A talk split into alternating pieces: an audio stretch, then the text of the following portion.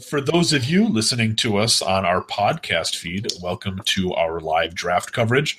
We've been going for, let's see, it's uh, 8 o'clock my time. It started 4 o'clock. We started early. We've been going for about four hours and 45 minutes so far. We're still going strong. We don't give up. We are, as I speak, we just saw pick number 89 off the board, which is D'Onta Foreman to the Texans. My favorite player in the draft, as much for off field as on. We'll get to him in a second. What we're going to do to finish up our coverage here, guys, is we are still going to uh, cover picks as they come in.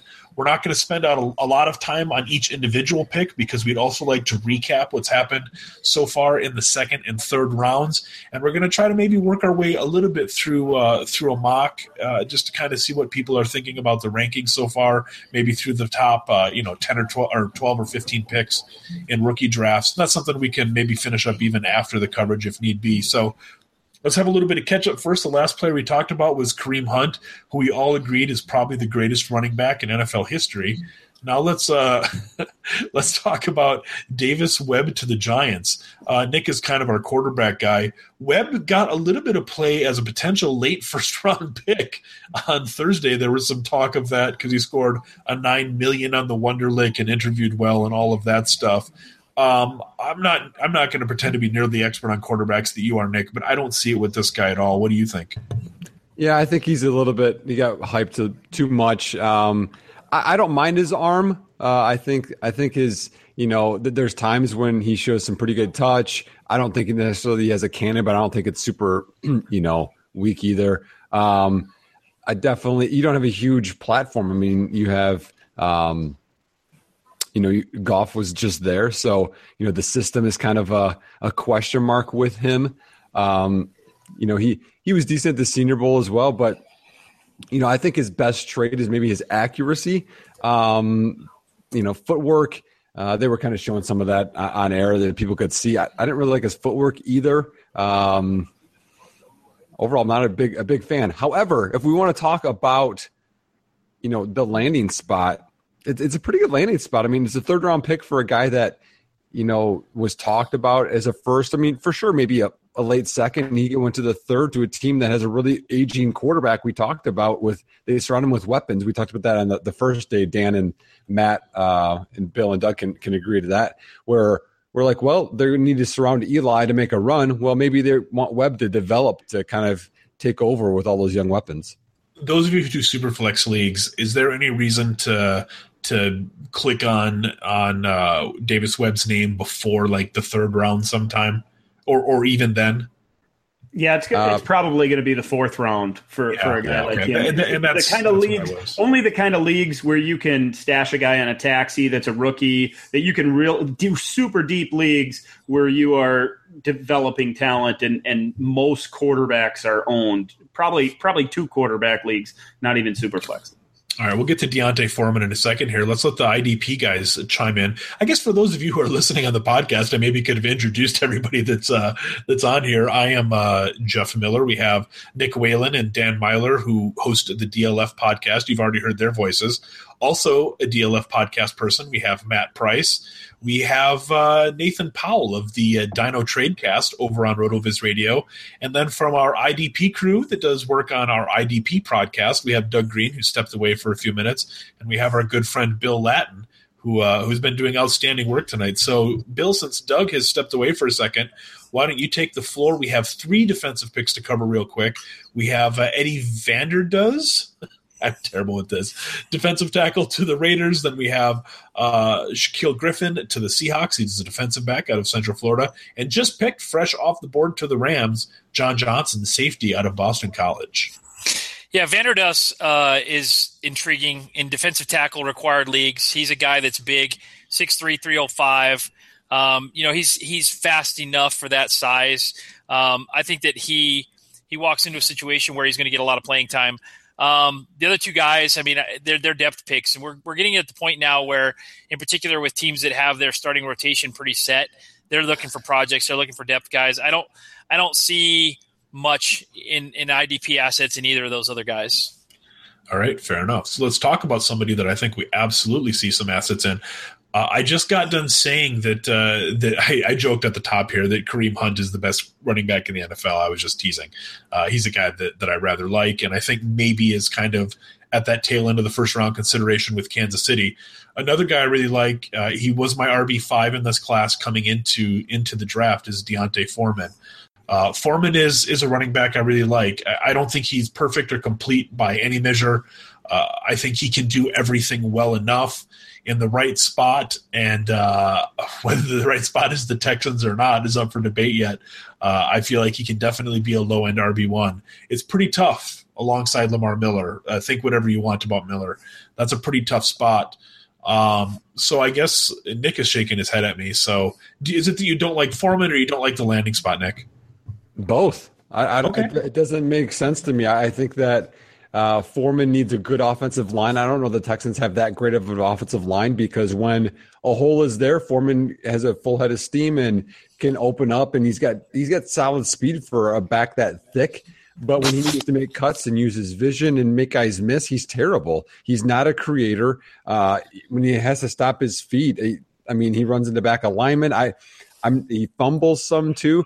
I, I'm not really a big fan of him. I think that him landing there I don't know what his role is. Maybe he'll get some goal line carries. Uh, Miller's kind of locked in there. I don't know that he's even going to be a full time starter. Even if Miller was gone, I think that he's not a player that's going to hold on a starting job for very long. I'm I'm just not a big fan of him overall. I think he's been fairly overrated thus far. I mean, my initial reaction here, Nick, is he's lost his spot as my RB five in this class with this landing spot. So I'm at least with you on that regard. Do we have any? Uh, do we have any Foreman supporters here? Is there anybody that's kind of with me on Foreman as a player? Uh, you know, kind of independent of the situation. Yeah, I, was I was Team Foreman, and uh, I really hate this landing spot. Uh, Miller signed through 2020. They have an out in 18, but it would cost them, you know, a fairly a, a large amount of money and. Um, I don't know. I, I, do think that Miller has disappointed a bit compared to what they thought he was going to be. Um, you know, he's still obviously talented and athletic, but I think that this could turn into more of a traditional timeshare. This could turn into a Tevin Coleman, D'Onta Foreman, or excuse me, uh, Freeman situation where you know you're you're getting a, a 60-40 split. So I think that's best case scenario for D'Onta Foreman. I think that's best case is that it turns into some type of a timeshare. I, I definitely, think, yeah, I, am with you there. Just one thing here, real quick, Nick or Nick, Matt, and I'll turn it over to you guys, and I'll I've said my piece. Uh, I, I, think this does hurt Miller's upside. You know, he was a guy that I had said coming into this season, coming into this season was going to be. Uh, a kind of a value pick on attrition alone, just the amount of touches he was going to get. And I just I, I see the touches upside maybe taking a bit of a hit here as much as anything. All right, go ahead, buddy. I was just going to say that I think he's a player who could easily be in the doghouse. You know, he might not hurt Miller as much as we think. He fumbled every once every 74 touches. Yeah. So that is not good. That could get him in the in the doghouse pretty early. And uh, a, a, coach like Bill O'Brien, like I don't, I don't, he doesn't seem like the type of guy who's going to put up with that stuff. So I think he's going to be used to keep Lamar Miller fresh. But I, I really don't see a big role for him here, and I think it really hurts both guys. All right, I've said my Foreman piece. I am going to step away for a moment and take a quick break. Uh, Matt is going to take over as hosting duties, and I'm sure you guys are all in very capable hands. I'll be back shortly. so we've got a pick coming in for Dallas here. I don't think it's actually come through yet. Um, but uh, let's start organizing our players if you guys have those down somewhere so we can maybe do some kind of uh, mock here at the end pretty quickly. I've got my top 15 guys sorted out pretty well. Um, I don't know if you how you guys feel about that. Nick, uh, how you feeling about your your uh, placement with the rookie so far? Sorry, I was muted. I, I have 15 down, and I'm just kind of working through them and seeing if I want to reorder them. But yeah, I have, I have 15 ranked right now.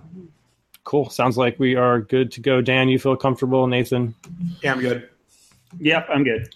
So let me ask you this, Nathan. Uh, out of all of the players, uh, whose landing spot do you like the best out of all of the all of the players we've had here? Like, did any of them go to the one you actually wanted them to go to? As far as uh, overall or tonight? overall, yeah, like across all positions, any any like landing spot for any of the skill positions that we care about for fantasy that that may have went to an ideal landing spot that you were looking for them to go to uh, before the draft. For me, I, I, often try and play devil's advocate, so I, try, I tried to poke holes in the Corey Davis landing spot last night, but for me, that that is by far the, the best landing spot for the best player, and he ends up being locked in at 101. We'll see, we'll see in our mock if he ends up going there, but uh, I definitely love uh, the Mariota Davis combo. Yeah, I, I, feel you there. That's where I have him too. I think he's kind of. I think he was the safest player for me going into the process, and I think he is is still there. So, Dan, you got any thoughts about landing spots? Uh, was there any ideal ones that you that actually happened and um, actually played out in the actual draft? Uh, the Davis one obviously is is really the best one. The one I didn't like was McCaffrey, and we talked about that last night. You you and I did uh, kind of disagreed on that, and and I I love mi- the Mixon landing spot. I think that's ideal. I think he moved up in my rankings. I, w- I was a little concerned about him maybe slipping in the draft and not having that draft capital associated with him. But when he went tonight, where he went, that puts him solidly in that top four for me. Yeah, I, I missed the discussion on that. I had to have some dinner with my wife, so she doesn't. Uh, I haven't really talked to her in the last, uh, you know, 16 hours since I've been home because I've been doing draft stuff. Um, so I had to have dinner with her, so I missed that discussion. But I like it too. Like, it, I think it's bad for. I feel like it, he's going to do the same thing. He's going to he's going to fill both roles, like both Gio and and uh, uh, Jeremy Hill are, are in trouble there. Like, I think he can be the, the three down back there, and maybe uh, Gio gets relegated to like you know third down work occasionally or like or during like a two minute offense kind of thing because he's gonna I think he's gonna be maybe be a little bit better there. But uh, Jeremy Hill, man, are are we just gonna pour one out for this guy? He actually did, but he played nice on Twitter. I saw uh, just on a headline that came across the screen here on TV and said that he was welcoming him to the family, obviously. But um, man, I don't know what that does for for him at all on uh, Mixon that I missed or that uh, you wanted to reiterate? Or how about landing spot? Uh, did you have a favorite of any of, of the players across all positions? I was a big fan of Deshaun Watson. I think that you know as quarterbacks go, that I think that he landed in in as good of a situation as you can land in. Anytime you're you're a quarterback and you land on a team that has an above average defense, that helps out a ton. And then there's weapons around him. Uh, I really like that landing spot quite a bit. Yep, I agree. Um, well, let's see. Uh, let's go to Bill again. We have a pick for the Packers, defensive tackle Montravius Adams. You know, the Packers kind of had holes everywhere, including along the defensive line. So I don't really know anything about this guy, but Bill, uh, educate us. He's big and fast for his size 304, 6'3. Uh, he ran a 488 40, which is pretty fast for a guy that size. Um, out of Auburn, big, huge program, very, very high motor. This is a great fit for the Packers. He's going to go in day one and start. And uh, this, this is a really, really awesome way to solidify that line. I think that this is one of the better picks that they've made. Um, I, I really like it a lot. Nice, and it looks like we missed somebody, right? Uh, uh, yeah, Dallas, cornerback Jourdan Lewis. Yeah, yeah, quarterback Jourdan Lewis. He's a little undersized, 5'10", 188. He, uh, he was v- very low on my board. So again, when you talk about these corners, um, it's literally the hardest uh, position to grade out and to, to kind of you know get your feel for. You ask ten different guys, and you're going to get ten different uh, rankings. You know, one to ten. So I'm not real high on him, but uh, you know he he uh, he has a little bit of versatility, but I, I just don't think that uh, it's a great fit there. So, is there anyone that, that we're missing here? Is there any anyone that's still fallen that we're excited about a landing spot with? Um, terms of running backs or receivers, especially. I think uh, Gallman's still on the board there. I think, still think he needs to to go somewhere. I think there's some openings there. Brian Hill had a lot of publicity, um, you know, in the pre-draft process. I like Jamaal Williams a lot. I feel like he could have uh, been like went to the same spot Kansas City like uh, Kareem Hunt did and, and been just as good there. Um, so I guess uh, Samaje Perine, I guess we got to talk about, right? He was a lot of guys number five back in the process, and he's still on the board. Um, you guys have any favorites that are still on the board that you uh, would like to see go soon here in the in the in the fourth round? Uh, mine's Wayne Gallman because yep. he's a guy that I, I, like a lot. I think he's a better football player than an athlete. He cuts really well. Clemson's offensive line was really bad, and he still performed well this last year. Even in big games against Alabama, I thought he played pretty well considering that front versus that offensive line. Um, he can catch the ball. He just he's not fast in the straight line. He kind of reminds me of T.J. Yeldon actually, where he's better laterally. Uh, and man, that guy runs with with power with whatever he's got. I know he's not humongous at two fifty 15, but man, he's going to earn every yard that he can. And he's tough to bring down. So, in a way, he reminds me of, of a better version of a Kareem Hunt. So, you know, if he can land in a, a, really good spot, and there still are some teams that need running backs. So, you know, if he lands in a good spot, he could, you know, sneak up in these rookie drafts. The guy for me is Bucky Hodges. Actually, two tight ends. Bucky Hodges. I, I thought for sure he'd he'd be a second or third round pick, and we haven't heard a thing. So you know he's that combination of of speed and and size, and he's an athletic smooth runner and and I, I, just I just thought somebody would fall in love with that with with all the tight ends going to that athleticism and stuff like that. I thought somebody would go for that and, and try to add him as a as a seam stretcher, and it just have, hasn't happened. The other guy was Jake Butt. I talked about him a little bit earlier. Just that traditional tight end, somebody who who really values that inline tight end. I, I thought maybe he could go. He could be that Heath Miller type type guy. Um, I, I, know second or third, maybe not second round, but I thought a third round guy, and, and somebody will get him in the fourth, and I think get a get a real good football player. Yeah, um, yeah, I agree. I, Bucky Hodges is somebody we, I really am interested to see where he lands up at. Um, there's still several spots um, open for tight ends there. But let's go back to defense a little bit here. Um, we had a couple other picks. Cameron Sutton uh, went to the Tennessee Titans or sorry, he plays for Tennessee. he went to the Pittsburgh Steelers. Uh, and Delano Hill, uh, Delano Hill, he went to the Seahawks. Uh, strong safety, out of Michigan. Bill, what do you got on these guys? You know, Sutton's a big guy. I, I think that uh, the the uh, the rotation's a little muddy there, so I don't think that he's going to be able to necessarily crack a starting lineup. Um, but but he's a big body. Again, a lot of times you get in his third, fourth rounds, it's uh, it's very much depth. And uh, I, I, don't see necessarily an upside guy that's going to be a big IDP asset, but he's certainly a, a, big, strong body that can that can give them some depth there. So, and as far as the safety, um, I, I, don't really have a, a, strong opinion, pro or con. I haven't watched any film on him. Um, you know, again, we we see it seems like every third pick is either a corner or a safety. so yeah. it, it's just that's just the way it is in the NFL, and uh, you know they obviously think that he's the best uh, fit for their scheme. Okay, uh, yeah. Um, how about Nick here? You got to help me out here with this guy that the Lions just picked, Kenny Golladay out of Northern Illinois. I, I have to tell you, this is the first time I've even heard that name. So uh, help me, me out here, Nick. Really, that's interesting. That's a, that's a little bit of a stretch. When you, when you, you guys must not get the Devy report if you don't if you haven't heard of Golladay. uh, actually, I almost drafted him uh, last week in a rookie draft. So uh, I took an I took another guy in the seventh round instead. Um, I actually like him. I think he's he's got some potential. He's a bigger wide receiver. I think he's six three or six four. He's a decent athlete. Um, I, I, think he's got some skills. Uh, he needs to develop a little bit more. I don't know if he's going to be a good enough athlete to be a huge fantasy football asset, but um, he's definitely has some potential. And I know it's a small school, Northern Illinois, but uh, wow, he went to where? Detroit. So that you know, it's nice for them because it gives them some size, 6'4", yeah. 220 or so. Mm-hmm. Uh, yeah, I know. I'm gonna go investigate now. Well, interesting pick. Hmm. Uh, have any takes on this guy? Nathan? Well, I will. I will tell you that I I uh, did a Devy league last year that was 25 Devy deep, and so when you go 25 deep in Devy uh, in a startup, you, you, you, dig deep. And I have I have Golladay on that roster, and he, he's really productive. His his knock really for me is his age. He's uh, 23 and a half right now. So, um, but he's he's you know for his size, four five, you know, six four two eighteen, ran a four five. So his he's kind of a kind of a Quincy Enunwa type from a metric standpoint, but his age does concern me a little bit. Jeff Miller, Kenny Golladay to the to the Detroit Lions. Talk to me about Mr. Kenny. Uh, he's got a really weird last name. Whose last name is Golladay?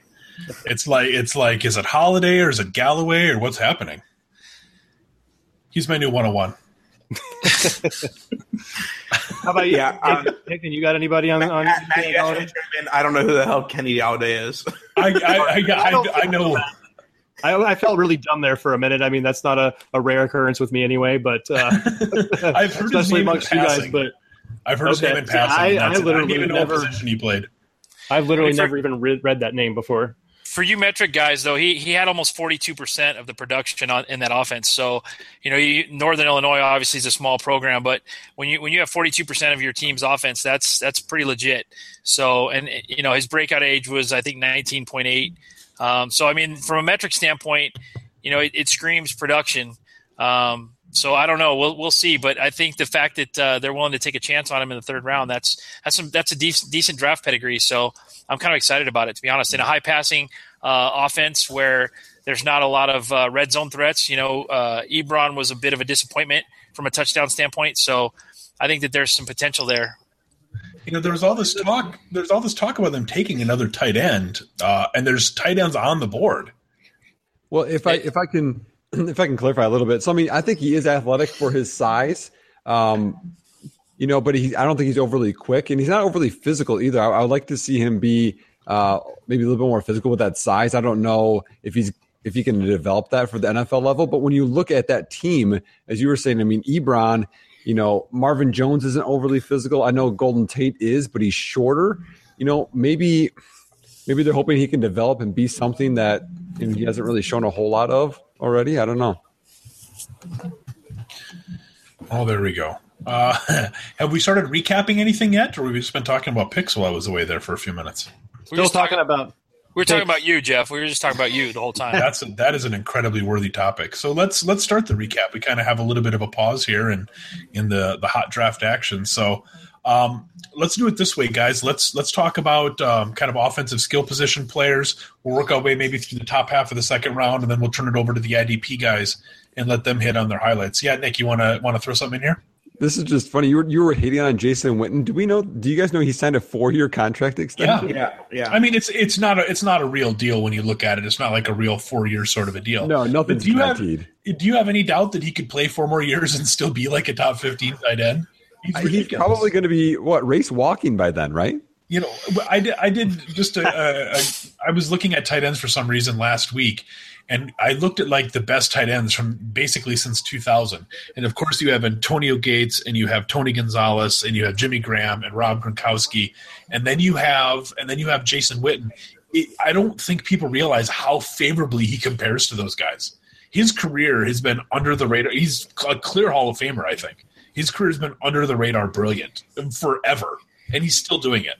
So okay, uh, old tight ends. Let's uh, let's kick back to the first round.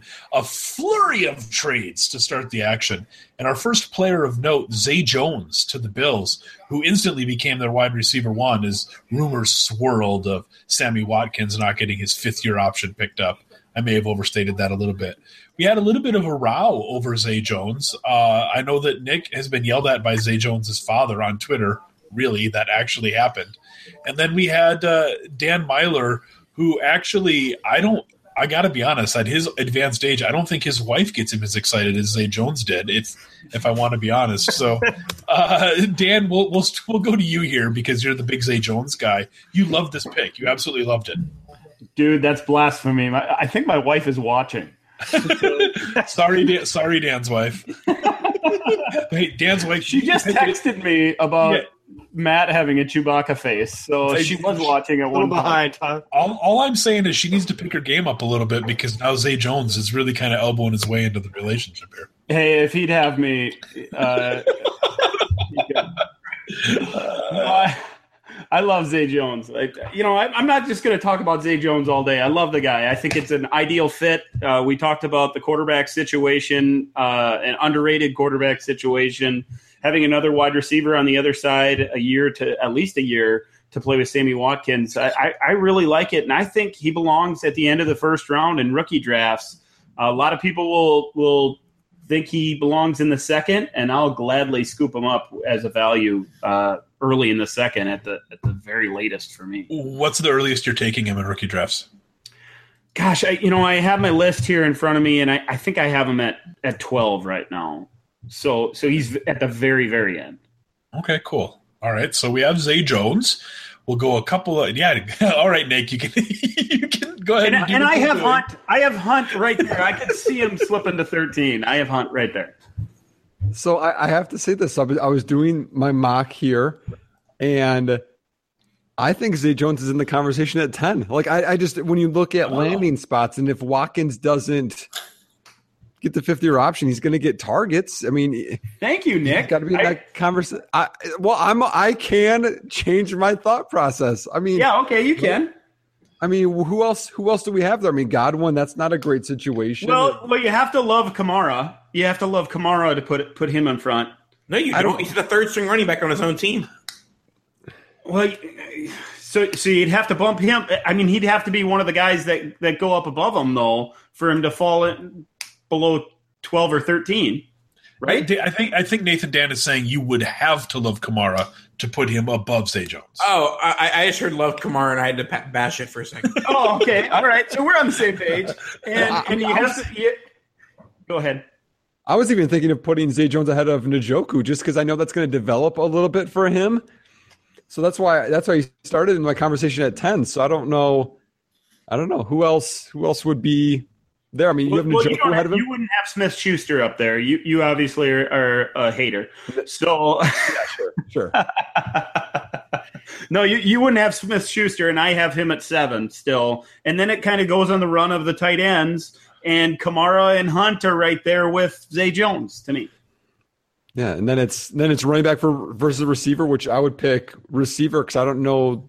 Yeah, I mean, that, especially that, that's awesome as Zay Jones.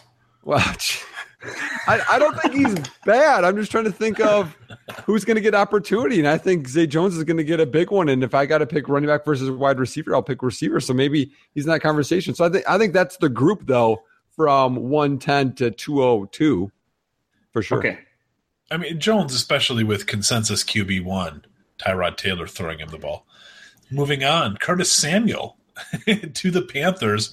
I feel like they drafted uh, Curtis Samuel's much better uh, white cousin earlier in this draft on Thursday with Christian McCaffrey. I don't know what's he gonna be white. I don't know. Ask his parents. I don't. I don't know how genetics work. I mean, I don't know why we have to. Why are we concentrating on color? uh, Curtis Samuel, who's who's kind of a jack of all trades, perhaps master of none. Um, not really sure how he fits. We had kind of a nice conversation with, with about Samuel surrounding McCaffrey and who takes away from what and what takes from away from who. I'm kind of of the mind that uh, that McCaffrey hurts Samuel more than Samuel hurts McCaffrey, which certainly their their draft pedigree here would suggest that as well. Uh, Nathan, I think you were kind of one of the ones that was really in on that conversation. What do we think about Samuel in, in Carolina?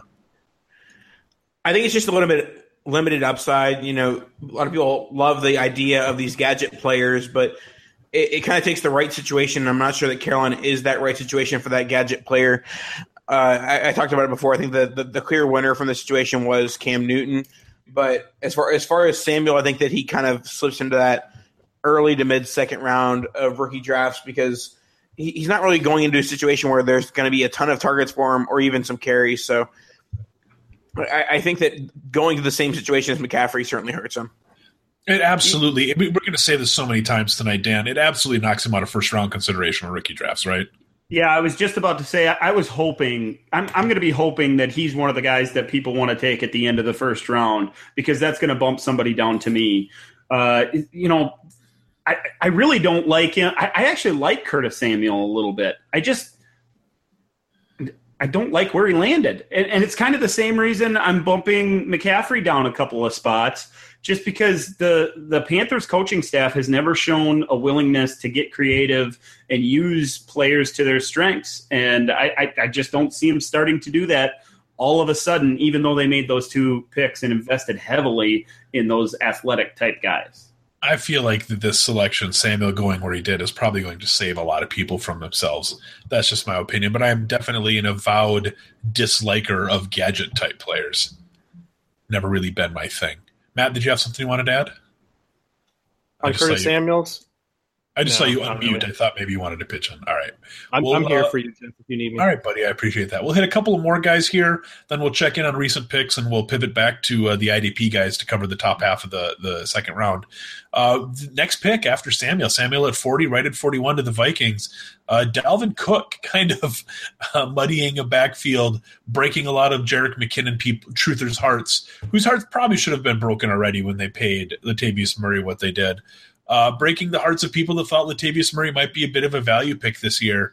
Uh, it really muddies things up quite a bit. We talked a little bit about his potential upside this season, and we all agreed that like mid RB two is probably about what you might be able to expect for this season.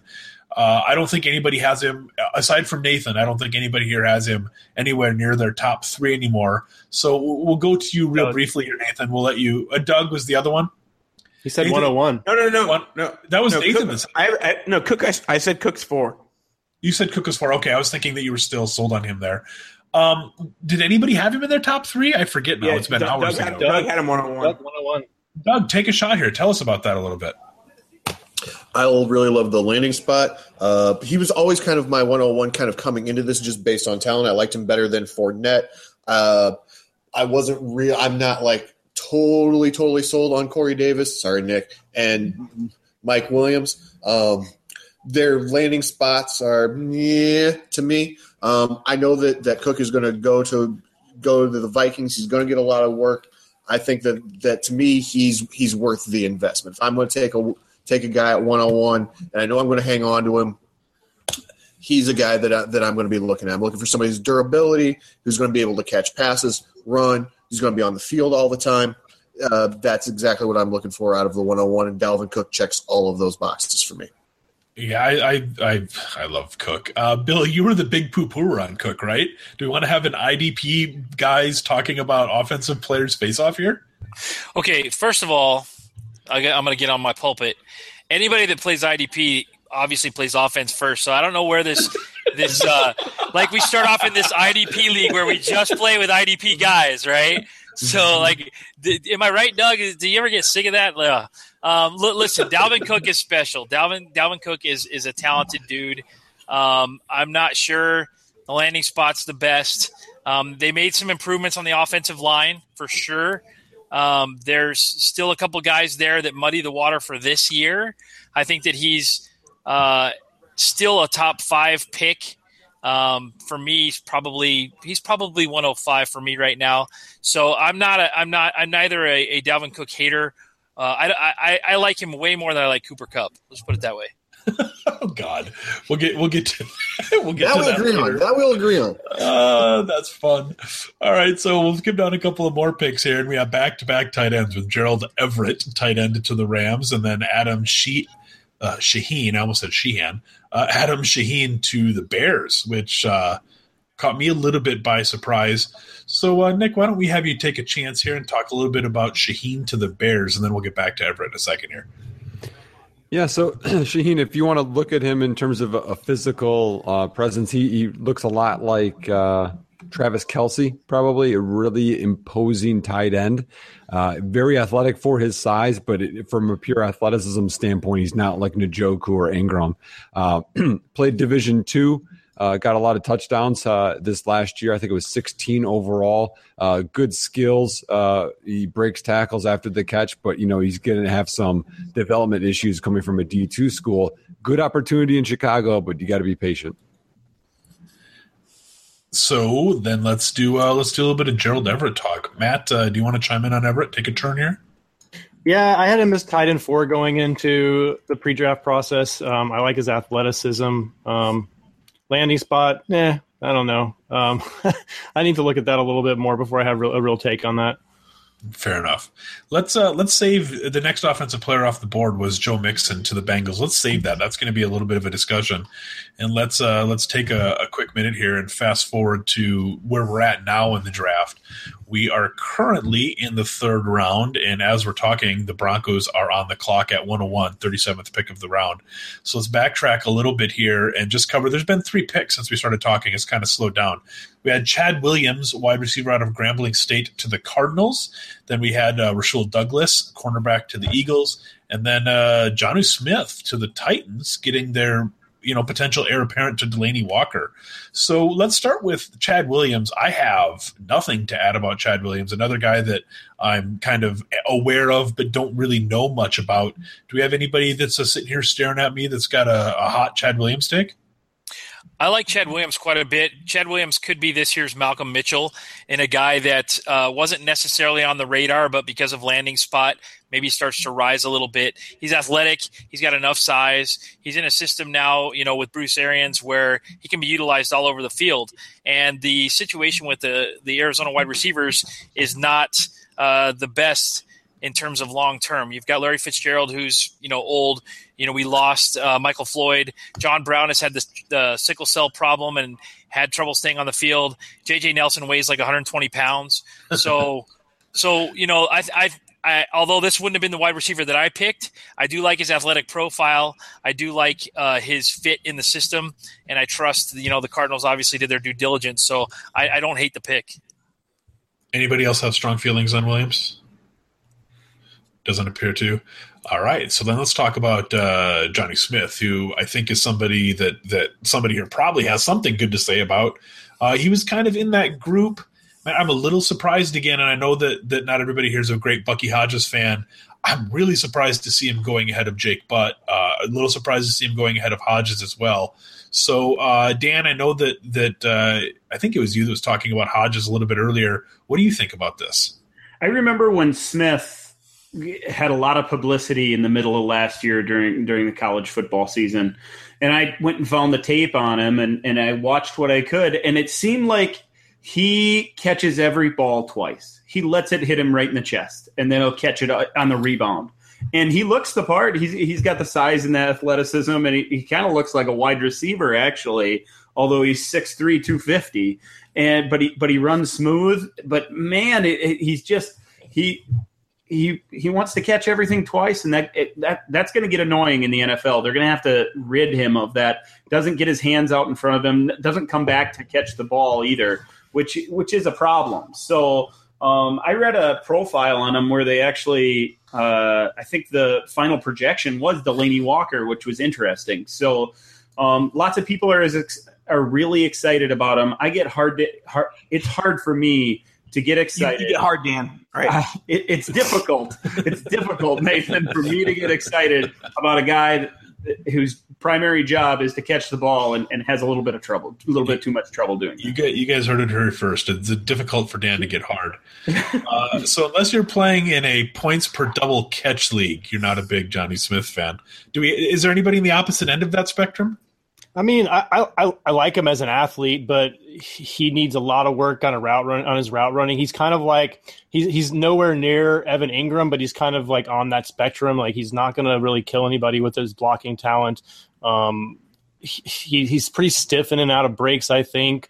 Um, I think his best his best quality is just with him when he has the ball in his hands. You know, he can he can break multiple tackles on a single run, that kind of thing. I just think he's a big project, and hopefully Delaney can um, you know, stick around for at least a couple of years and, and really teach that guy the position.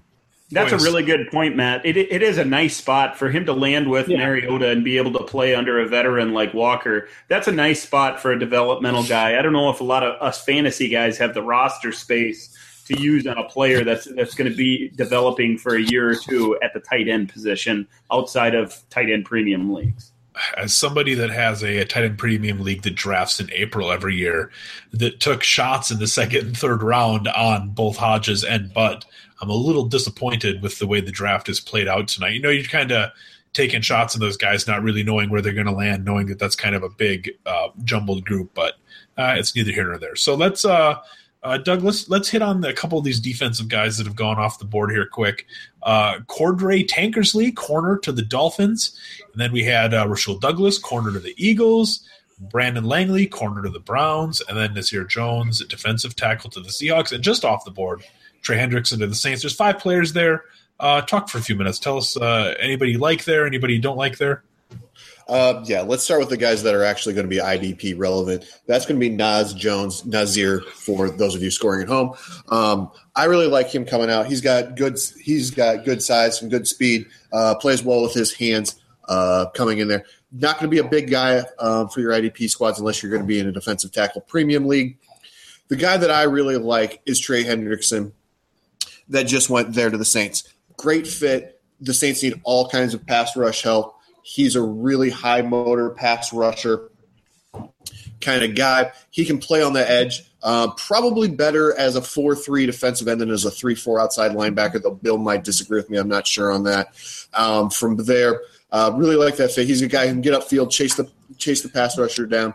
We're in that stage now where we're, where we're dealing with the small school guys. So you're going to see a lot of unfamiliar names come off, though Hendrickson was one of those, um, you know, Senior Bowl uh, shrine game kind of guys that, that people were that kind of popped up around there. So he's a name that has been lurking around out there. As for the three corners that came off the board, not a lot of IDP value there. So I'm going to go ahead and just kind of we're going to go ahead and kind of skip on those guys. Bill, you got any strong thoughts about Hendrickson or or or Nas? No, the the one thing I would add with Hendrickson is, is uh, he's a great special teams guy. He had some block punts, and uh, he's got he's got a great motor. So I think that he adds some value there as well, uh, potentially on some special teams, uh, you know, for depth for them. So I, I like that pick uh, a ton.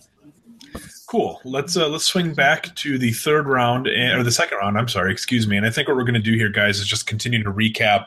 Then we'll uh, hit those last five picks and finish off tonight with a quick mock draft. So uh, let's let's keep with our IDP friends here and talk about some of these IDP picks from the top half of the second round. Uh, I, I, think maybe the best way to do this is because not all of these guys are going to be relevant necessarily in IDP leagues. You guys just want to, uh, Doug, you want to start off and maybe just kind of run through guys in the top half of the second, uh, guys that you really like or guys you don't like, landing spots, all that for, for IDP purposes? Um, yeah, let me take a quick look at who ran. Yeah, I'm through. sorry. I kind of I kind of sprung that on you a little bit. That's all I'll. I'll, jump in. Kevin King is a great cornerback. Uh, we talked about him, tons of length. Uh, Packers need secondary help, and I think that that's a great fit. Uh, of course, Budda Baker to the Cardinals. They traded up as Doug's man crush. He's got a picture of him in his locker uh, at work.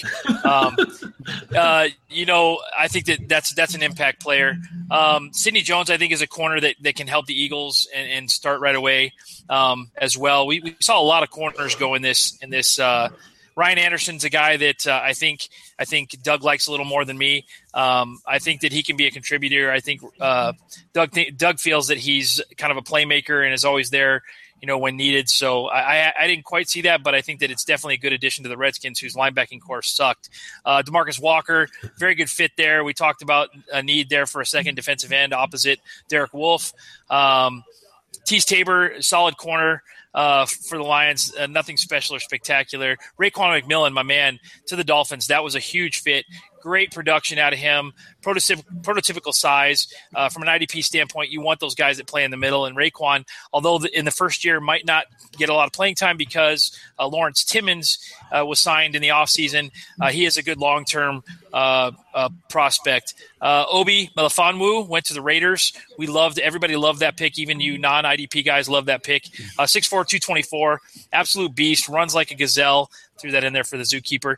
Uh, to the Texans, we saw Zach Cunningham. Zach Cunningham was is a highly touted prospect. I think that this was a little bit of a slide. There was some talk about him going in the late first. Um, so I think that that's a great fit for the Texans. Texans are reloading on defense. That's a great pick.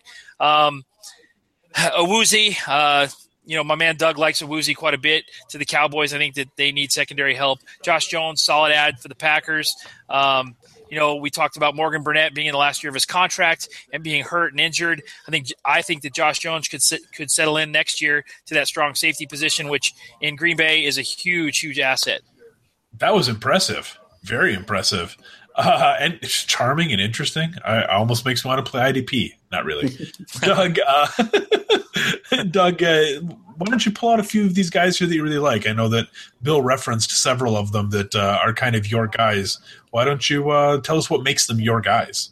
Well, Budda Baker, we've I've talked at length about. I, th- I think they, that we've covered him thoroughly. The the second round pick that I really think is a great fit is Zach Cunningham down at the Texans.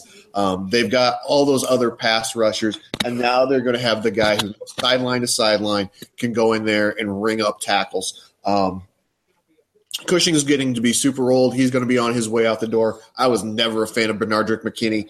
I thought he was a two down guy at best. Um, so I so Cunningham's going to go in there. He's going to he's going to get snaps from both of those guys. He's going to go in there and ring up tackles. I already had him as my second best uh, linebacker after Reuben Foster.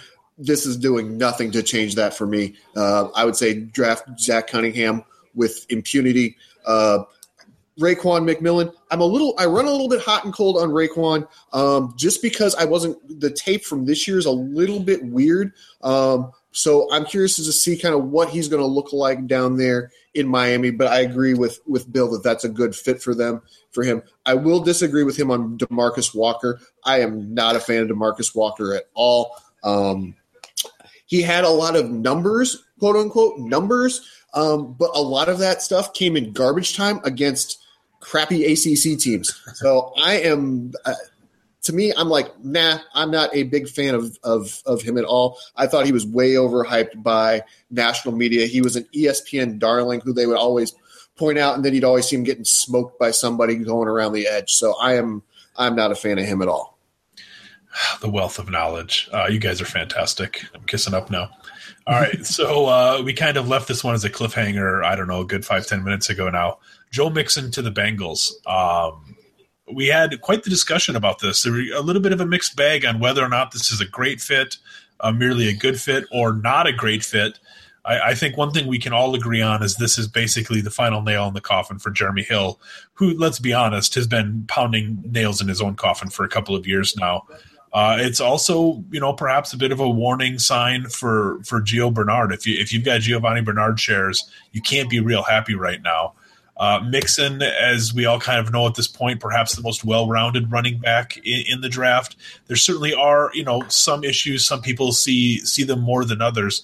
Uh, Nick, you're definitely, I think, of the group of us, the guy that was uh, the most cautious about Mixon. I guess is one way to say it. So, uh, what is it that you see with him that kind of gives you pause in terms of in terms of maybe putting him in that 103, 104 discussion in rookie drafts? Well, I have him 105 because one, Cincinnati's offensive line is not good. Uh, they they've lost guys this offseason, and it's been going downhill for a few years now. Uh, the they have a lot of threats already in the passing game. So everyone that thought Joe Mixon was going to be in that, you know, that uh, Christian McCaffrey 50, 60, 70 reception range, I don't see that happening, at least not initially. And then when you look at Mixon's game, I don't see uh, a great athlete. I think he's a solid to good athlete. I don't think he's great. I don't think he's consistent everything that he does. I think he tries to make too many good or big plays. He doesn't get the play that's in front of him. I don't think he uses his power consistently or that well. Um, I also think he can make a big play here and there with some cuts, and other times I think he left yardage or uh, on the field, or as uh, Joseph Randall said, what was it? He left a lot of meat on the bone. All right, Dan, you uh, you were kind of on the opposite end of the spectrum. You were very excited about Mixon uh, to Cincinnati, kind of more in line of where I am with it. So uh, why don't you tell us why? Yeah, I think it's an ideal landing spot. Although Nick makes a nice point about the offensive line, that's that's very true. But I, I'm not afraid of any of the running backs already on the roster. I think Mixon is easily the first and second down tailback. Uh, I'd be surprised if Hill is on the roster. To be honest with you, I'm not sure that he's he's going to be there anymore. Mixon kind of immediately replaces him.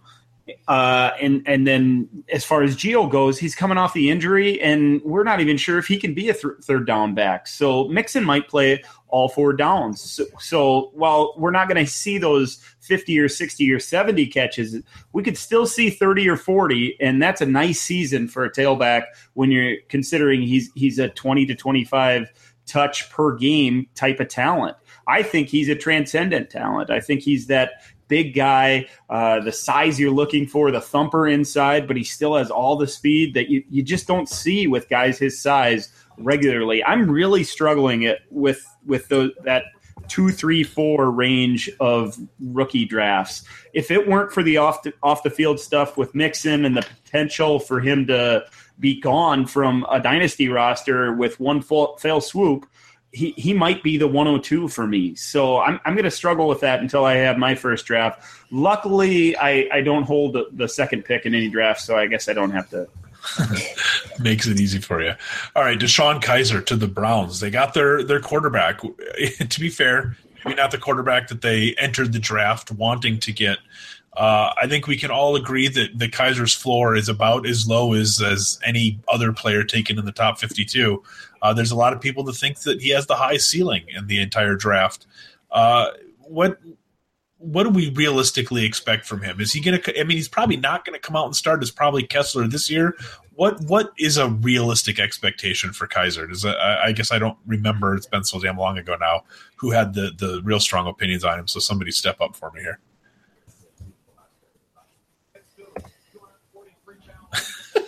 not everybody all at once. Go ahead, Matt. Matt, Matt, I thought Matt unmuted to take. Ah, oh, fine. If you don't want to talk about Kizer, I, am glad the Cardinals didn't take him. I'll tell you that. I just it seems like the I'm, failure rate is really high here, right? I, the odds of this really working out, especially where he went, it's it's I think my, scary. I think my biggest fear is that he plays well in training camp, just well enough to beat out Kessler for the starting position, and then that I think that could be could destroy him. So um, I think he needs to sit for a year. Hopefully, they do let Kessler kind of ride it out. You know, let him take the big shots. Um, uh, you know, or early early in the season, and then if he str- if Kessler continues to struggle, um, you know, maybe by midseason, give give Kizer a shot. But I really think he needs to rest and and, and learn. Um, unfortunately, there's no real veteran there for him to learn from, so um, that's going to be a tough situation. It's going to be on the coaching staff to really get him up to speed. I mean, Brock Osweiler is a veteran. uh, yeah, sure. Sure. I'm just saying. Maybe Brock Osweiler can teach him how to be called 6'10 when you're not 6'10. He uh, he did really good holding that clipboard for Peyton Manning. I'm sure he can, you know, work on his form, you know, the way he holds the pen and everything. Fair enough. All right, so we'll save a little time there because we're going to have to spend a little time on this one. The Steelers, Juju, uh, 62nd pick overall, right at the tail end of the second round. Uh, we heard everything from in play at 106 to mid second round, I think, from from this crew. Uh, I'm I'm a Juju guy. I know Dan, you're a huge Juju guy, so uh, we could spend a few minutes on Juju. Why don't you go ahead and lead us off here? I really like the fit. I think anybody playing opposite of Antonio Brown is a player you want on your fantasy team. Uh, I, th- I, think he's that short to intermediate guy, and Antonio Brown continues to be the deep threat and, and the do all in that offense. With the what we look for with a with a wide receiver as a rookie is a is another offensive threat on the roster, and Pittsburgh Pittsburgh has it. Antonio Brown's already there. Le'Veon Bell offers that running game, and Ben Roethlisberger is the quarterback, and that's what we want out of out of young receivers. I think there's playing time to be had. I'm not convinced Martavis Bryant is going to be back in Pittsburgh, so I, I like Juju Smith Schuster, and I like him at the 107. He's a solid pick in right there at at the after that top six group. I think he might be my 107. I have to really sit down and search souls on this. Nathan, what do you got? Yeah, the main thing that I take away from the Juju Smith pick is that despite the fact that Martavis Bryant was reinstated just before the NFL draft, I don't think the Steelers are counting on having him in the lineup in week one or even in the 2017 season. So I, I think that it's important to note that while a player is reinstated, that doesn't necessarily mean they're going to play. So I, I, I don't understand the people that say, "Oh, well, Martavis Bryant's going to hurt Juju Smith's uh, production." I think it's the other way around. Uh, Juju Smith is going to be that secondary receiver, and if Bryant returns, he, he's the third receiver in that offense. It does. It does feel like this could relegate Bryant to more of that downfield role and less of a the team's pure wide receiver too. Nick, I know you've got a real high opinion of Bryant, and I understand why. Uh, you're not too scared uh, scared by Juju, there, are you? Well, I mean, to Nathan's point, I mean, it, just because you're drafted doesn't mean you're going to play the rookie. You look at Laquan Treadwell, right? So I guess we could play that Sad, same game Nick. anyway. come on, right? I mean, it's a second round pick. I mean, there's lots of guys that did didn't do anything. So I, I, I mean, I just think from a maturity standpoint, Juju's young, but he's immature. He, he's shown it on the field. That's been multiple times. Um, and you know, people like to show the play of him waving the guy to come at him, and then he throws him to the ground keep doing that in the NFL and let, us see what happens. That's the one play that gets blown up all the time. You don't see him running away from anybody. So that's a he doesn't show athleticism on the field. I don't know. The Steelers have never had a guy like him. They always have these fast guys on the outside. And uh, so I don't know how they're going to utilize him. It's crowded. At best, he's the third option there behind Le'Veon Bell and Antonio Brown, even not even talking about Martavis Bryant or Sammy Coates, who's developing into his third year this next year, and he could actually have the light go on. So we don't really know what's going to happen there. Uh, I think it's a bad fit. I think that people draft him at 107 uh, it's going to be a huge gamble for you, especially with Big Ben talk about retirement already. So you're going to have I don't know who at quarterback fighting for touches behind Antonio Brown and Le'Veon Bell at best. Nick, you've been doing the tweet by tweet recap. Talk about immaturity. Martavis Bryant's the one that's calling out teammates after a draft pick. So Juju Smith is not immature. Martavis clearly is. Juju Smith is Limas Sweed. Oh wow. oh God. Oh, it is getting late. well, before friendships it are destroyed, it is possible to have two people be immature, though. No, no, no it's happened. not. Uh uh-uh. uh Why are you looking at me like that? He's touching me, mom. Make him stop it. All right, uh, let's go on to the uh, let's go on to the, the third round here, and we have uh, the first real heartbreaker for me, an avowed Mark Ingram disciple. We have uh, Alvin Kamara to the Saints. I'm not sure if it's really a heartbreaker. This is one of those again where you got to kind of sit down and think about how this completely affects the backfield. Uh, Kamara kind of maybe profiles more, at least initially, as somebody that will be more of a pass catcher. Um, man, this this whole thing. Who knows how the hell all this fits together? So, um, if nothing else, it definitely looks like it drops Kamara out of first round consideration. Uh, we, we we didn't have a whole lot of like super crazy Kamara love in here, but um, I guess what what do we think? How do we think this plays out? Do we does anybody have any sort of a clear idea? I, I, think he's clearly the best pass catcher among the running backs. So you know he could have that role. Um, he could be what CJ they wanted CJ Spiller to be. What what not? I don't want to compare him to Reggie Bush at all, but he could play that kind of role where he is the primary receiving back. And I, I just think that it's going to be AP and uh, uh, Mark Ingram as you know splitting the early down work. Maybe they're going to go with a hot hand approach there and let Kamara do his thing out of the backfield as a receiver. Um, but you know. I, I don't know. I don't know how he's going to be used early on. I think he's going to have his work cut out for him with those two in front of him. Let's let's stay with you here for a second, Matt, because we our next player to talk about here is Cooper Kupp, and uh, you're by far and away his biggest defender in here. So, uh, Kupp to the Rams. Um, at, at, the very least, we have a pretty crowded situation here. Um, you you're talking about him in first round consideration, right? I, I currently have him at twelve.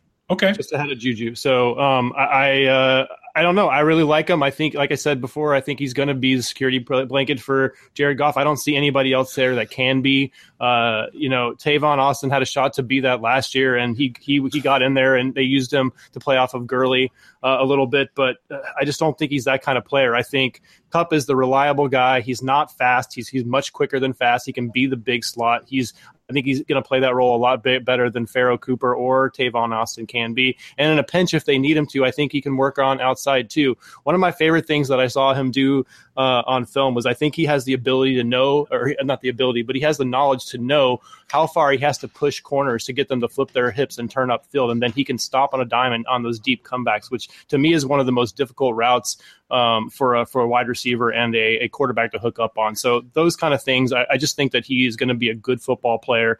Um, I think coaches are going to love him.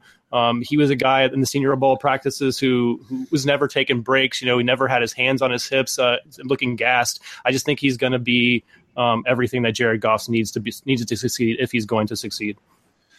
Cool. I, I, a, a, guy like Goff, that safety blanket would be really nice, and they don't really have that there. They don't have that kind of consistent, steady force. And I agree with you that Kupp might be that. What that means for his upside is is probably what the debate really is here. So, uh, let's talk about a guy that, um, man, the Titans just loading up on offense. Just offensive pick after offensive pick. They really are doing what they can to surround uh, Mari- Mariota. Uh, Taywan Taylor. Nick, let's have you talk about Taywan. I know that you're a big Taylor guy. Obviously, he goes uh, alongside Davis, another guy that you really love. Uh, talk about Taylor here a little bit, how this kind of impacts his fantasy. Maybe not the best landing spot for fantasy, but in terms of NFL landing spots, it's a pretty good one.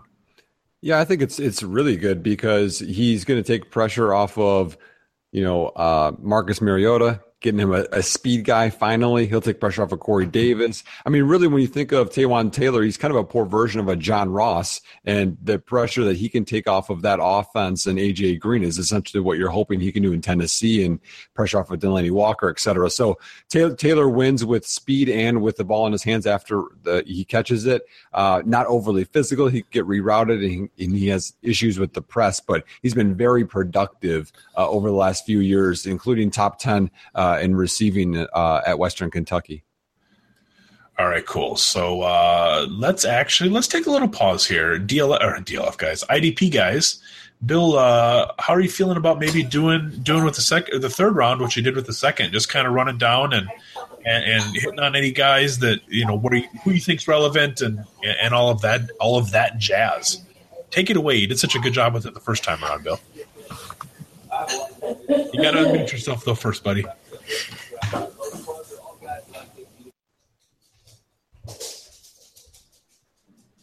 Oh, uh, did we lose Doug? Or not Doug, Bill? You there? Yeah, we got you. Okay. Sorry. Well, uh, yeah, okay. The, hiccup. That's right. The, the, the, Browns continue to have a really good draft, uh, taking defensive tackle Larry o- Ogunjobi uh, he's a solid ad. Um, lots of corners going in in this uh, in this round. Dawuane Smoot, defensive end of the Jaguars. Um, you know that that uh, rotation is a little bit muddy with the injuries that they've had and some of the things that they've tried to run in and out. So he has an outside chance to get some playing time. Um, outside linebacker Jordan Willis, I, I, think he's a solid add to the Bengals. I think that Bengals linebacking core uh, they need to reload. They've got some aging pieces there. Uh, Chris Wormley at defensive end, I think, is a solid add for the Ravens. The Ravens seem to always be reloading and uh, always be thinking defense. Um, Duke Riley, a guy that I like quite a bit. I'm not sure where he fits in uh, with the Falcons because of the fact that they're already pretty loaded there with Deion Jones and uh, some of the guys that they have drafted. Um, but they definitely picked up a good one in Duke Riley. He can do a lot of things. He can he can uh, play well in coverage. Um, Alex Anzalone, um, great addition for the Saints. The Saints definitely need needed to go uh, a lot of defense in this draft, and they, they picked up some nice pieces. He could probably go in day one and start uh, in that situation. Daeshon Hall, great add to the Panthers. They've got some guys aging in the tooth there. Um, a little sad the, the, Cardinals had to give up that pick, but uh, Tim Williams, I'm not as excited about. Um, I don't know what it is. Maybe I'm maybe I'm an anti-Alabama guys, uh, but other than uh, but Tim Williams is a guy that I think is a little bit overrated. Uh, he has a little bit of juice on the outside, but I kind of look at him like a Bruce Irvin type of guy, where he, you know, he might have some some success rushing the quarterback, but I'm not really a fan of his from a IDP standpoint. Tarell Basham, great addition to the Colts, uh, can do a lot of things. Um, great uh, edge guy. Um, uh, Derek Rivers, that was a steal. You know, the Patriots, the rich get richer. Uh, I'm not sure how much playing time he's going to get going to get uh, in year one because of Trey Flowers being there and uh, them uh, signing some additions in the offseason. So he might it might take him a year or two to work in. But Derek Rivers is a great addition for the Patriots and should probably be a rotational guy uh, starting right out. Uh, Eddie Vander Vanderdoes, good defensive tackle for the Raiders. he's a space eater, 6'3", 305. He's a guy that definitely helps the defense more from an uh, NFL standpoint than an IDP standpoint. Uh, John Johnson, I'm not a fan of. Uh, he's a he's a free safety type, uh, big enough, fast enough, but not uh, dynamic at all, and uh, not the most exciting prospect. Packers, I think, did a, did a, a great. addition in Montravius Adams, a defensive tackle. Again, a big space eater guy with long arms. He's got good feet and can can really dis- be disruptive there in the middle. Um, Delano, Delano Hall, Hill, uh, strong safety out of Michigan. I'm not a big fan. Again, this is that point in the draft we talked about it earlier, where people start reaching for corners and safeties and just adding depth, depth, depth. Um, you know, again, further down, uh, one of Doug's boys, Nazair Jones. Uh, I, I, like him quite a bit as well. Uh, I, I didn't really get to see a lot of film on him, but again, the Seahawks are a team that they they have a really good eye for talent on the defensive line. So the fact that they added another weapon there uh, is definitely good for them. From an IDP standpoint, unless you're in t- defensive tackle required leagues, uh, it's probably not going to make a uh, impact. And then last, Kendall Beckwith to the Bucks. Uh, he's kind of fits the mold of you know the the medium sized guys, uh, 6'2", 243. Uh, he can play uh, inside or out, but is probably best suited inside. So I'm not sure what their plan is there. Uh, it sounds like he's going to be a rotational guy and he's going to work his way in uh, there for some depth. All right, Doug. Uh, Bill gave us the rundown there. I love that how he can go through that so quick. Um, we'll do the same thing we did with with the uh, with the second round. Why don't you hit on on the guys that you really like, the guys that you kind of think are above and beyond here, uh, maybe great values and, and have value in IDP. Yeah, like Bill was saying, that the Patriots pick of of Derek Rivers is just flat out stealing. He's he's a guy. He's going to come in. I think he's actually going to play quite a bit early on just because the the Pats like to rotate so many guys through that through that defensive line. So I actually think he's going to see a healthy amount of snaps. Maybe not maybe not starter snaps, but I think he's going to be on the field enough there. Um, I like Eddie Vanderdoes going to the Raiders, and I have been on board with Montravius Adams um, as a really good defensive tackle. EC and I have went round and round and round about that. But like Bill said, that's going to be a really nice fit. He's going to be a nice run clogger for them, um, pushing up there. Uh, in terms of real football, Jourdan Lewis going to the Cowboys, that's an excellent fit for them. He fills in a great need for them. Um, in terms of if or in terms of uh, IDP football, uh, I like Trey Hendrickson to the Saints. That's going to be a nice little fit for them, along with with Alec Anzalone. Uh, that's a nice couple of pieces that that the Saints have added on in a in a draft where they desperately needed defensive help. They have went all in on that. And then I'm going to touch on Kendall Beckwith because I am not his biggest fan. Um, I did not like his tape at all. Um, I did not see a guy who was who was willing to give effort and chase guys across the field. I saw him just kind of standing around. Um, I didn't really like his tape very much. He's also hurt. He's got some type of uh, a knee injury. I think it's an ACL. I'm not sure off the top of my head. And now he's going to go to a Buccaneers linebacking core that's lo- absolutely loaded. Um, so he's going to get buried down the depth chart, and it's just not a good situation for him at all. So that is a pretty terrible fit, I would call that. So that's really not. That's really kind of a, a sour note to kind of end the night there. oh, we're not quite done yet. Let's. Uh, we had just a couple of more players that we didn't get covered at the top of what we're doing here. Uh, let's go back to Bill here for just a second. He was uh, he was he was singing the praises of Mister Henderson, Carlos Henderson, to the Broncos. Uh, Bill, t- talk a little bit about that fit and, and what you see in Henderson. And you're muted again. guys, guys listening, we've been doing this for six hours now, so give us a break. Yeah. it's late. Um, yeah, I think that Carlos Henderson is is uh, you know it's going to be a little bit buried there uh, because of who's in front of him. But I think that he's dynamic in space. He's got good hands. He can pluck the ball out of the air. He's physical. He's not afraid to take on contact. He's got above average wheels. I like him as more of a physical Greg Jennings. Uh, his route running, you know, not as good as Greg Jennings, but I think that that can be taught. That can be something that can be polished up. But I really like him as a tough nosed guy that has above average uh, speed and grit and toughness. And I just think he's a really good fit there. So I, I like him as a solid uh, guy with a wide receiver two uh, upside. Chris Godwin, uh, Nathan, I mean, he almost peed his pants when he ended up uh, ended up getting drafted by his Buccaneers. Not necessarily from as much from a fantasy perspective, I suspect, as a real life perspective, but there might be room opening up in that offense in a year or two here. Obviously, DeSean Jackson is no spring chicken. So, uh, Nathan, tell us why you love Chris Godwin. Yeah, there are a number of ways to, to break this down. The first one being from a real football perspective I think this is a tremendous move by the Bucks. They they needed some depth in that wide receiver core. Having Adam Humphries as your wide receiver three isn't exactly you know conducive to success. So I like the addition of Godwin from that perspective. Uh, the biggest winner f- from tonight is Jameis Winston because he gets another weapon here. He he was without weapons. He, he was forcing the ball to Mike Evans more often than not, and that was bad for Evans because he was having to you know get these less than ideal targets and Winston was throwing bad passes. But now with the addition of OJ Howard in the first round and now Chris Godwin in the third, there's just so much depth in, this receiving core that Winston's just going to have a lot of opportunity to throw the ball and throw the ball for uh, you know solid production. So for me, I, I, love I love it for Winston from a from a fantasy perspective. I think they're be passing the ball a lot. They haven't invested at the running back position like many people thought they would. Many people thought, okay, maybe Dalvin Cook in the first, maybe even Dalvin Cook in the second when he fell, but that didn't happen. So they're investing more so in the passing game than the running game. So I expect a high passing volume for Winston. Talking about Chris Godwin himself, I think that it's bad for him from a short term perspective. I don't see him, you know, getting the targets to really be fantasy relevant in 2017 and possibly even 2018. He's that wide receiver three behind DeSean Jackson in the in the offense.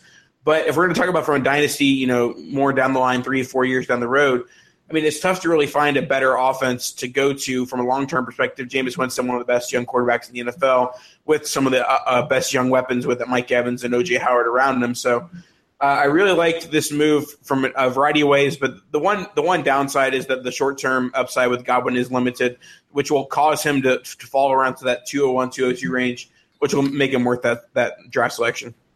All right, I'm going to take Kareem Hunt myself here just to kind of finish off. Uh, the guy kind of compared him to is CJ Anderson, not just necessarily from a, a, skill standpoint, but just the way they play football. Just a guy who doesn't necessarily uh, explode off off of the film. Not necessarily a guy that has great athleticism, but just a very good football player.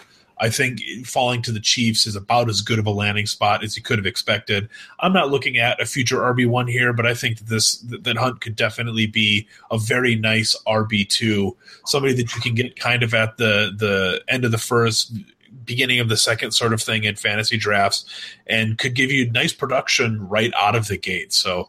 Uh, he just fits the kind of profile of, of a running back I like. Just a, a, nice sort of a value play that if Spencer Ware gets hurt or moves on, uh, it could even see uh, you know a little bit of an increase in value. He can, I, I, believe that Hunt can handle a little bit bigger load. I don't know that he's ever going to be a 300 touch guy, but uh, really, who is in this day and age outside of uh, the real big guns? So that kind of recaps everything. We have just three players we're going to hit real quick here that, that went right at the end of the third round while we were doing our our, our recap there. Uh, Nick, I was yeah. Well, Nick, Dan, I I think you guys were both kind of talking a little bit in the chat about uh, C.J. Beathard, who is apparently the next great quarterback for San Francisco. Six two two nineteen out of Iowa. Nick, go for it. Yeah, I, I think uh, this is a reach uh, for Iowa. Certainly, I mean he's got uh, he's got some arm strength, um, but his stats uh, regressed his last year. Um, I think that he has some accuracy issues, especially when the pocket isn't clean for him and he doesn't reset well in the pocket. So he gets a little off balance and then has some bad accuracy. Um, Pre snap reads, uh, I've seen him completely get hit uh, by a defender when he didn't expect him to, to be blitzing. Um, you know, pocket presence, uh, multiple reads. There, there's lots of things he needs to work on to even get close to being an NFL starter. Fair enough. I, I, it's it's been brought. Uh, go ahead, Dan. You wanted to add to CJ here? I was just going to say that he's he's a very very deep developmental type guy. He he needs years under under the right coaching staff to to develop, but he does have the strong arm. And I you you see flashes of accuracy from time to time, and quickly going from receiver to receiver, and then on the very next play he'll stay locked on to a guy. So he's inconsistent I do say he, he has some good touch for a guy with his arm strength.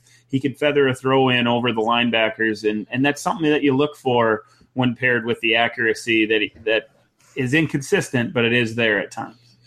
All right, James Conner to the Steelers. Uh, kind of an interesting fit here. You know, they have obviously he's not he's not displacing Le'Veon Bell anytime soon, but I don't think anybody looks at Conner as as the type of guy that's going to be, you know, kind of uh, the every down sort of a running back anyway. He's much more of uh, man, he's a big dude, 6'1", 233. He's just a load inside, and that's really what he is, right, guys? I mean, uh, this is kind of a goal line play, somebody that can maybe take some stress off of uh, Le'Veon Bell late in blowouts, which with the way Pittsburgh scores, there's going to be opportunities for that. A guy that you can just kind of give it to down the stretch to run the clock out. Is, is that what we see with James Conner?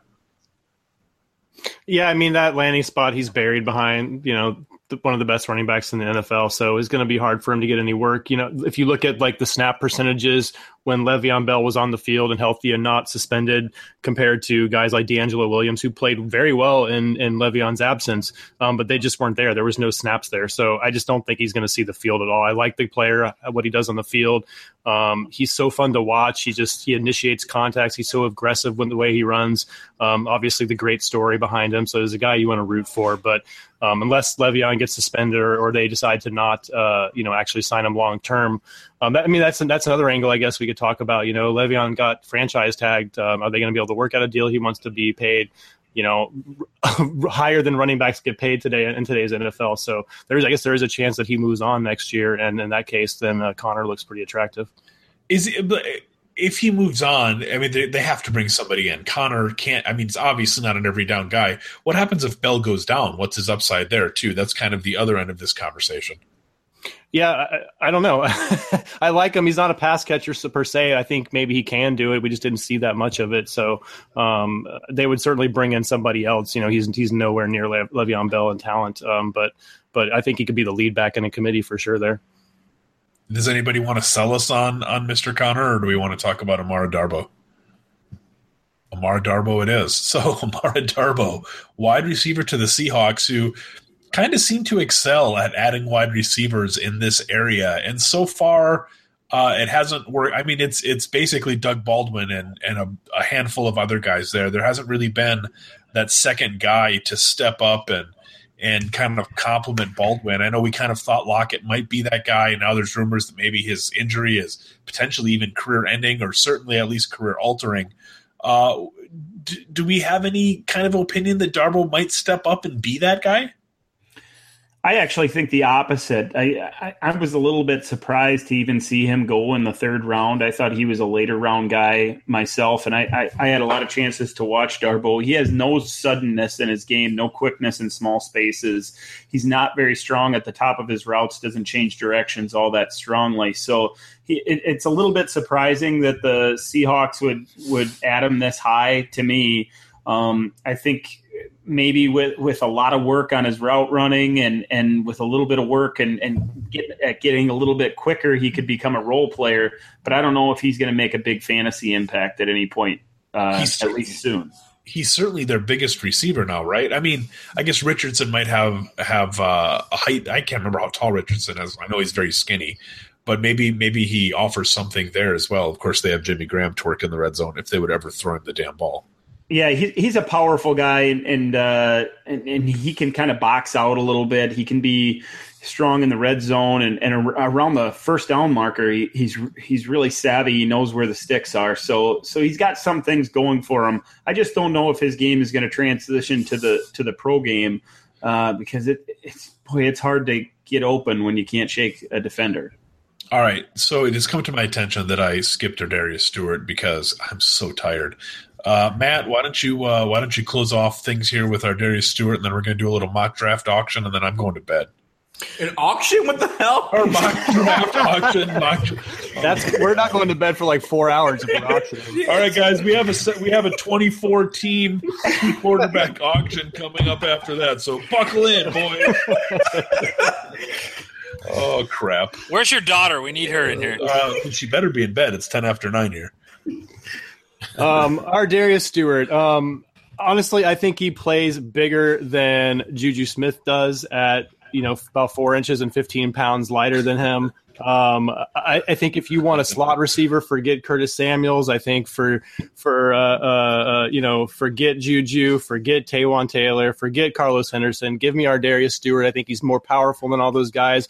Yeah, um, he's a better he's better with the ball in his hands, I think, than those guys. Um, he bounces off linebackers. He's just so physical. I think he, if you want to comp somebody to Anquan Boldin, I think that's the guy there, or maybe even a guy like Golden Tate, something like that. So um, I, I, just I just think he's a better player than all of those guys, and I think I'm going to take him ahead of them in rookie drafts.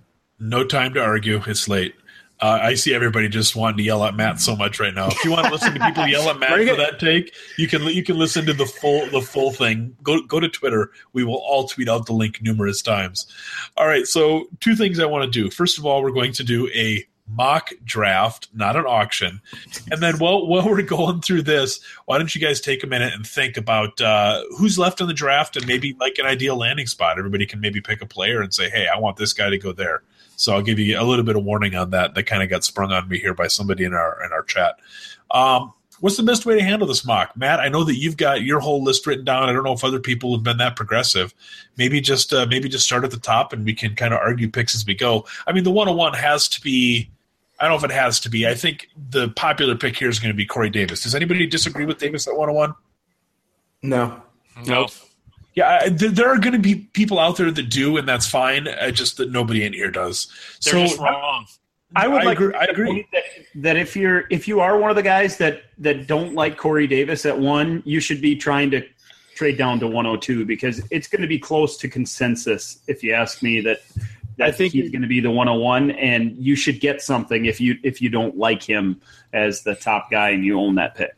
I think you're going to have a lot of owners if they're running back needy, which most fantasy owners are, dynasty owners are. Let's be honest. I think you're going to get a lot of those guys drafting Fournette based on need. But I think if they're being honest with themselves, I think Davis has got to be the guy.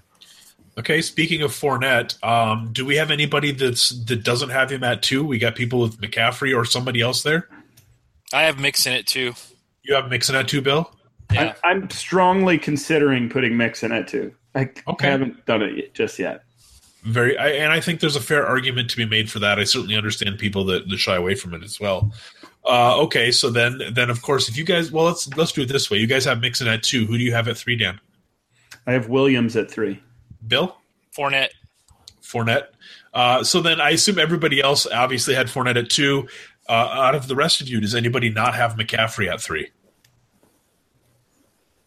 I would say not. Okay, so now is when it gets interesting, obviously.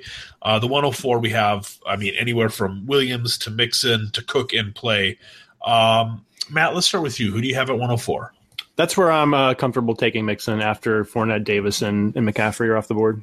Okay, and so you you you have uh, Mixon at four, and then what what are we doing with uh, with Cook and Williams? I've got Williams at five and Cook at six. I just don't like that landing spot for Cook. I do think he's a better, obviously a way better player than Latavius Murray, but I don't think they they paid the guy that much money if they're uh, um, not going to use him. So I think it's going to be a timeshare there, at least year right. one.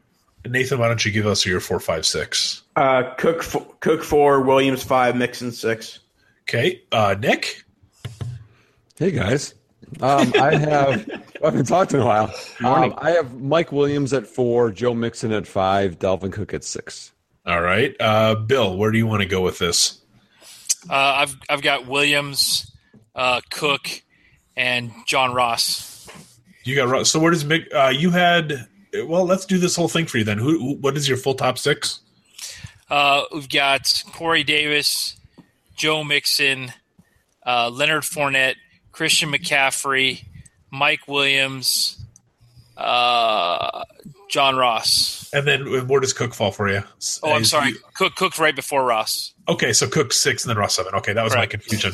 Uh, who are we missing? I guess we haven't done Doug or Dan. Dan, go ahead and run out your top six for us, and then we'll have Doug do his. Well, currently I still have Davis at one, obvious one for me. I currently still have Fournette, Williams, Mixon, McCaffrey, then Cook. Okay, and Doug, round us off here. I'm just going to go ahead and make the worst decision of my life and just copy off Nathan, just because I have I have I have run out of time and brain power to to keep track of all these names. So. Uh, very fair, Doug. If you want to go to bed, buddy, Does you're have, welcome to. Doug, can you answer this though? Do you still have Dalvin 101? Are you going with that still? I would probably still, it, like I said, in my home league where I own the 101. I'm probably going to take Dalvin in that league, much because, like what Nick said, I think it was Nick that said it. Um, I or maybe it was you, Matt, uh, that I am a very running back needy team, um, and so for me, that was basically I I I. I'm looking at running backs there, and I looked at different types of landing spots. Uh, and for me, Cook is the guy for that fits that fits most of my criteria. Fair enough, Doug. Doug, do you want to do the back half of the first round, or you just want to go nine nine? I want to go nine nine. All right, buddy. Hey, listen, listen, man. Uh, you were fantastic tonight. This has been a very long night, and you brought serious IDP knowledge. Where can people find you on Twitter? I am at Big Board IDP on Twitter, and then you can always find all of our stuff um, at DLF. And then I will plug the Read and React DLF IDP podcast that Bill runs um, so that we can, you know, we are going to be doing a large roundtable IDP mock. I believe we're going to be doing that Tuesday night. We'll record that Tuesday, probably will be out sometime this week. So if you are into that kind of thing, we are bringing the entire squad together. My friend, thank you so much for everything tonight. You've been fantastic. Get some sleep. Thank you, boys. Love you, Doug.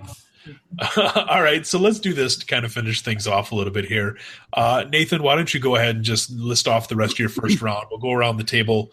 We'll get through things with the mock, and uh, we'll kind of polish stuff off here. So start us off here, buddy. All right, we'll go seven Juju. We'll go. Or wait, yeah, seven Juju, eight Ross, uh, nine Howard, ten Njoku, uh, eleven We'll just go 11 Engram, and I don't know who else for 12. Fair enough. Uh, Nick, you want to round your first round off for us? Uh, 107 Ross, 108 Engram, 109 Howard, 110 Zay Jones, 111 Kamara, 112 Kareem Hunt. Well, see, bringing a little bit of bringing bringing a little flavor for us. Uh, Bill, what do you got for us, buddy? Uh, I'm seven uh, Kamara, eight uh, Juju, nine Howard, ten Engram, eleven Foreman, 12 Njoku. I like that you have Foreman still in your top 12. I appreciate that. Dan. Seven Smith Schuster, eight Howard, nine Engram, 10 Zay Jones, 11 Kamara, 12 Hunt. And last but not least, Mr. Price. I got seven OJ Howard, number eight, Evan Engram. number nine, John Ross, number 10, Kareem Hunt, 11, David Njoku, and 12, Cooper Kupp. Over Juju Smith Schuster. the most BS into a podcast I've ever freaking heard. Uh, that's that's that amazing. was just for you, Nathan. Honestly. Uh, okay. Does anybody have? I I know I didn't give you much notice, and we were listing off our rankings there. Does anybody have uh, a remaining player in an ideal fit? you want to throw out there? I, I'm I have an ideal position to to fit, and it's going to sound kind of cliche, but it's it's whoever the Packers take at, as a running back in, in, on day three. I, am I'm interested to see who they get. There's a there's a whole pile of them. Whether they were to get Perine or Mack, even uh, Wayne Gallman would just be a dream for me uh, that'd be awesome. I, am really interested to see who Ted Thompson and the and the Packers brass value as as that deep guy at, at running back that they can get some use out of. We might even see it right away tomorrow uh, with the top pick in the fourth round. Make Nichols to Green Bay, please. That's my.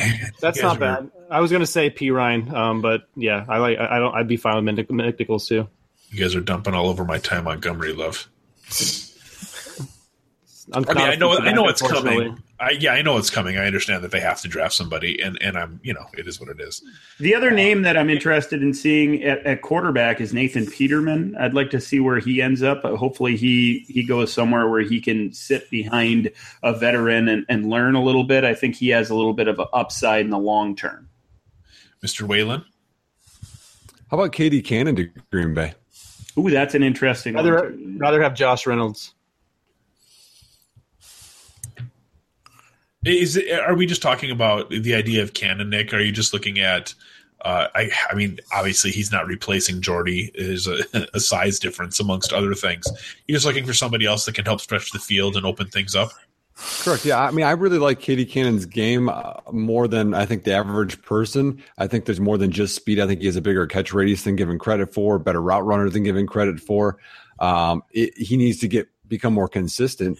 But in that offense, they do need speed to open everything up. And we saw that when Jordy wasn't really himself early in the season. And you don't want that to happen post Jordy, you know, so Adams and Cobb, if he's still there, can work underneath. Anybody else have anything to add before we give out some Twitter handles?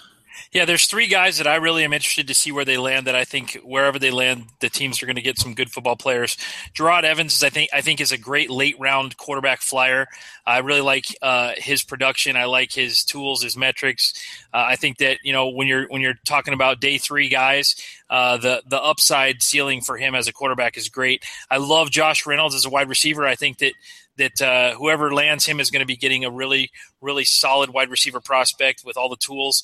And uh, a guy that intrigues me as as a, a, day three candidate at running back, Aaron Jones. Aaron Jones is a guy that I like quite a bit that I think can round out a roster and carve out a role somewhere uh, as well. Good stuff, my friend. All right, uh, I don't have everybody's Twitter handles memorized, so let's go around the table one time here. You guys can give a little plug. Uh, Nick, you are. I think I know you. You're at underscore Nick Whalen. Whalen with an H, correct? All right, Dan uh, underscore D. No, no underscore. Just D Meylor twenty two. You got it, buddy. Uh, I got you down. Meylor M E Y L O R. I can't. I can't do the rest of you guys. I only can do them because I've hosted podcasts with them. So, uh, Matt, what's what, what's your Twitter handle? At M Pricer. M Pricer. Nathan. At N Powell FF. And Mr. Ladden. Bill Latin. Pretty there tough. There you go. uh, we've already had Doug did a really nice plug for the IDP podcast. You can catch Nick and Dan and Matt uh, in varying combinations, along with our friend George. Well, not my friend, but whatever. Uh, on the DLF podcast every week, with me making the very occasional appearance when they let me out of my crypt, and then of course you can hear Nathan along with uh, Dan Snyo and uh, Eric Bertzlaff. I love butchering his name. And Eric Bertzlaff on the Dino Tradecast over on RotoViz Radio. It's a it's a fun podcast, so be sure to catch that one too. Boy, oh boy, what a long night. Uh, I'm tired. I'm going to bed. Thank you for listening, and uh, we'll catch you soon.